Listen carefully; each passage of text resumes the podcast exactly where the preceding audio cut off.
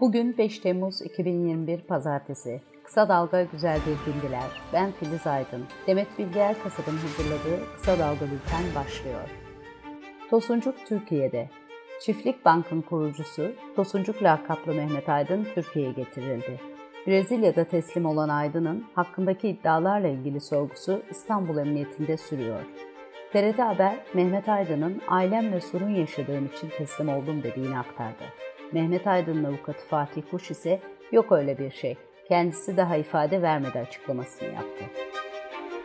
Büyük Birlik Partisi Ordu İl Kadın Kolları Başkanı hükümeti eleştirdikten sonra gözaltına alındı. İktidara destek veren ve Cumhur İttifakı içinde yer alan Büyük Birlik Partisi'nin Ordu İl Kadın Kolları Başkanı bir televizyon programında hükümeti eleştirdikten sonra iş yerine gelen polisler tarafından ters kelepçeyle gözaltına alındı. Büyük Birlik Partisi gözaltının Yümlü'nün açıklamaları nedeniyle değil, korona tedbirlerine uymamaktan yapıldığını ileri sürdü. Valilik de Yümlü'nün COVID-19 temaslısı olduğu ihbarı yapıldığı için giden polislerle arasında gerginlik çıktığını savundu.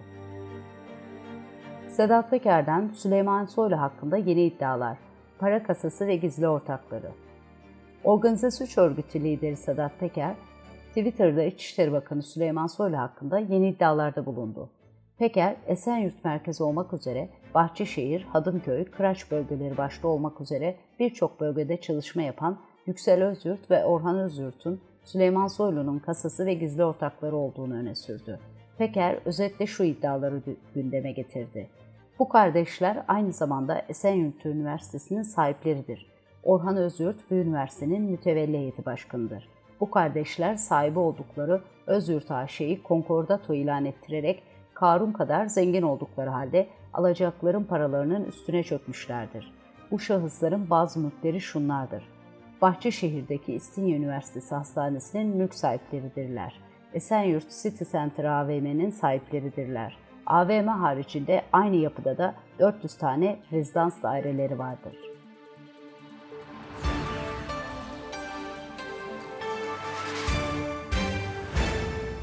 Mübariz Mansimov, Mehmet Er hakkında suç duyurusunda bulundu. Azerbaycanlı iş adamı Mübariz Mansimov Gurbanoğlu, kendisi hakkında en az 10 sefer ABD'ye gitti diyen eski İçişleri Bakanı Mehmet Er hakkında suç duyurusunda bulundu. Mansimov, FETÖ'ye üye olmak suçundan açılan davada bir yıl tutuklu kaldığını, sonra örgüte üye olmadığı mahkemece tespit edilmesine rağmen örgüte yardım etmek suçundan hakkında mahkumiyet kararı verildiğini ancak henüz kararın hukuken kesinleşmediğini belirtti ve ağara adil yargılamayı etkilemeye teşebbüs ve yargı görevini yapanı etkilemeye teşebbüs suçlaması yöneltti. Başsavcılık diploma nerede sorusu suç değil. İzmir Cumhuriyet Başsavcılığı, Halkın Kurtuluş Partisi İzmir İl Örgütü'ne asılan diploma nerede pankartı hakkında kovuşturmaya yer olmadığına dair karar verdi. Savcı, Cumhurbaşkanı hakaret suçunun unsuru yoktur, ifade özgürlüğü kapsamındadır dedi. Numan Kurtulmuş, Kılıçdaroğlu'nun özür dilemesi için bir haftadır bekliyoruz. AKP Genel Başkanı Vekili Numan Kurtulmuş, CHP Genel Başkanı Kemal Kılıçdaroğlu'nun Katarların tıp fakültesine sınavsız gireceği yönündeki açıklamaları ile ilgili benim danışmanlarım beni yanıltmış böyle bir şey yokmuş. Özür diliyorum demesi için bir haftadır bekliyoruz. Henüz bir özür dileme olmadı dedi. İyi Partili Koray Aydın, bütün partilerle diyalog halindeyiz. HDP hariç. İyi Parti Genel Merkez Teşkilatı Başkanı Koray Aydın, gelecek seçimler için bazı partilerle görüştüklerini belirterek Deva ve Gelecek Partisi olmak üzere bütün partilerle diyalog halindeyiz. Çünkü biz diyaloğu demokrasinin bir parçası olarak görüyoruz. Şu ana kadar görüşmediğimiz tek parti HDP oldu.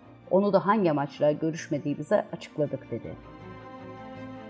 Milyarlık altın kaçakçılığı Almanya'da Ocak ayında bazı Türk kuyumcularına düzenlenen baskınlar sonucunda yüklü miktarda altının yasal olmayan şekilde Türkiye'ye kaçırıldığı ortaya çıkarıldı. Köln savcısı Rene Seppi, 53 sanık hakkında soruşturma açıldığı, 3 şüphelinin de tutuklandığını açıkladı. Sanıkların kurdukları bir çete aracılığıyla Türkiye'ye yaklaşık 1 milyar 600 milyon euro değerindeki 75 ton altını kaçırdıkları iddia ediliyor. Sırada COVID-19 haberleri var. 4418 yeni vaka, 50 vefat. Sağlık Bakanlığı koronavirüsü salgınına ilişkin günlük resmi verilerini açıkladı. Verilere göre son 24 saatte 4418 kişinin COVID-19 testi pozitif çıktı. 50 kişi vefat etti, hasta sayısı 404 oldu. Toplam can kaybı 49.782'ye ulaştı. COVID-19 geçirenlere tek doz aşı yapılacak.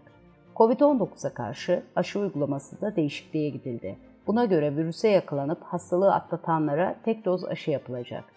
Hastalığı atlatanlara aşı 6 aydan sonra yapılabiliyordu. Sağlık Bakanı Fahrettin Koca, son bilim kurulu toplantısının ardından yaptığı açıklamada bu sürenin 3 aya düşürüldüğünü duyurmuştu.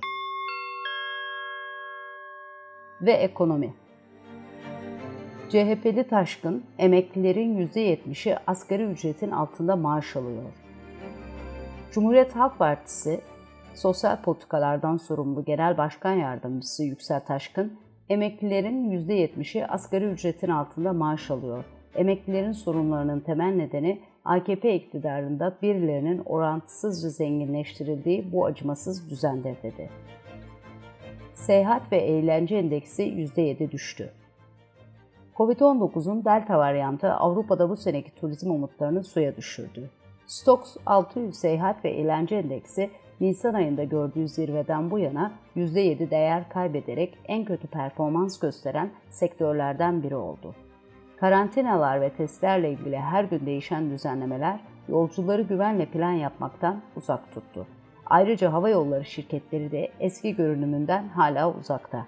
Delta varyantı haberleri ve kısıtlamalardaki dalgalanmalar hava yolları şirketlerinin geleceğindeki belirsizliğin sürmesine neden oldu. Küresel şirketlere asgari vergi geliyor. Ekonomik İşbirliği ve Kalkınma Örgütü OECD, 130 ülkenin çok uluslu şirketlere dünya çapında %15'lik asgari vergi uygulamasında anlaştığını duyurdu. Söz konusu 130 ülke, dünya ekonomisinin %90'ını oluşturuyor devletler arasında vergileri aşağı çekme yarışını sona erdirmeyi hedefleyen anlaşmayla büyük eşik ülkelerinin dünyanın yüksek kâra sahip en büyük şirketlerinden daha fazla vergi alması da mümkün olacak. İstanbul Büyükşehir Belediyesi'nin 10 iştiraki Fortune 500 Türkiye 2020 sıralamasına girdi.